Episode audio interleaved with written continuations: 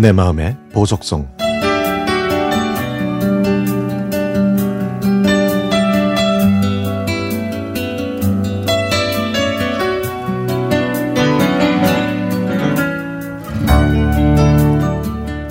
여름에 산을 타다가 몸이 앞으로 쏠리면서 넘어져 순간적으로 오른손으로 땅을 짚었습니다. 그때 미세하게나마 무언가 부러지는 걸 느꼈죠. 그래도 아유 뭐 괜찮겠지 하면서 며칠간 버텼는데 시간이 지나도 손이 매끄럽지 않고 계속 신경이 쓰여서 병원에 갈 수밖에 없었습니다. 의사 선생님이 제 엑스레이 사진을 다 보더니 미세하지만 골절이라고 하더군요. 그래서 보름 동안 깁스를 한 다음 물리치료를 시작했습니다.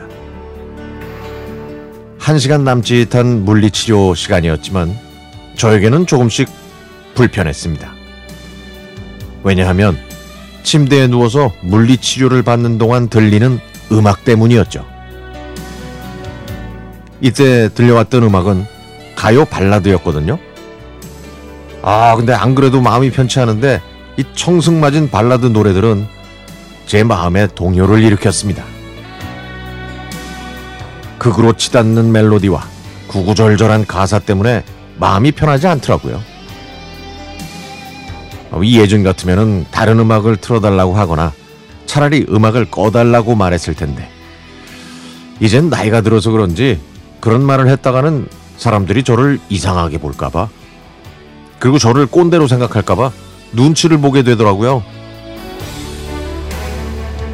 그래서 불편한 마음을 꾹 누르고 그 노래들을 잠자코 들었습니다. 귀를 아예 막아버릴 수는 없으니까요. 아마 병원에서 일하는 젊은 간호사들이 좋아하거나 지루함을 달래는 수단인 것 같아서 뭐 이해가 안 가는 건 아닙니다. 그런데요, 조금만 더 생각해 보면 아픈 환자들을 배려하는 차원에서라도 음악을 좀 더 신중하게 선택하면 더 좋을 것 같다는 생각이 들었죠. 음악도 여러 가지 스타일이 있잖아요. 가요도 있고 클래식 음악도 있고 또 팝송, 샹송, 깐소네, 판소리, 민요까지 말이죠.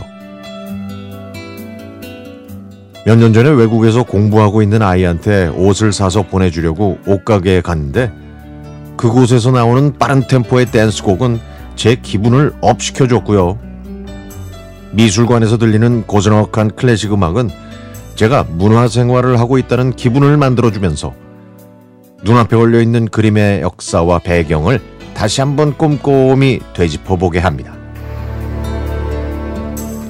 예전에 음악다방에 들어가면 왁자 한가운데 이 또래의 팝 애호가들이 노래들을 듣고 또 따라 부르면서 분위기를 고조시키기도 했고요. 중학교 때부터 주야장천 팝 음악만 들었던 저는 정작 미국에 가서는 가요를 얼마나 들었는지 모릅니다. 이렇게 음악도 분위기와 장소에 따라서 들려주면 얼마나 좋을까 하는 생각을 해보는 계기가 됐습니다. 아이, 그나저나, 아무리 생각해봐도요, 물리치료실에서 듣는 애절한 가요 발라드는 정말 어울리지 않는 것 같아요.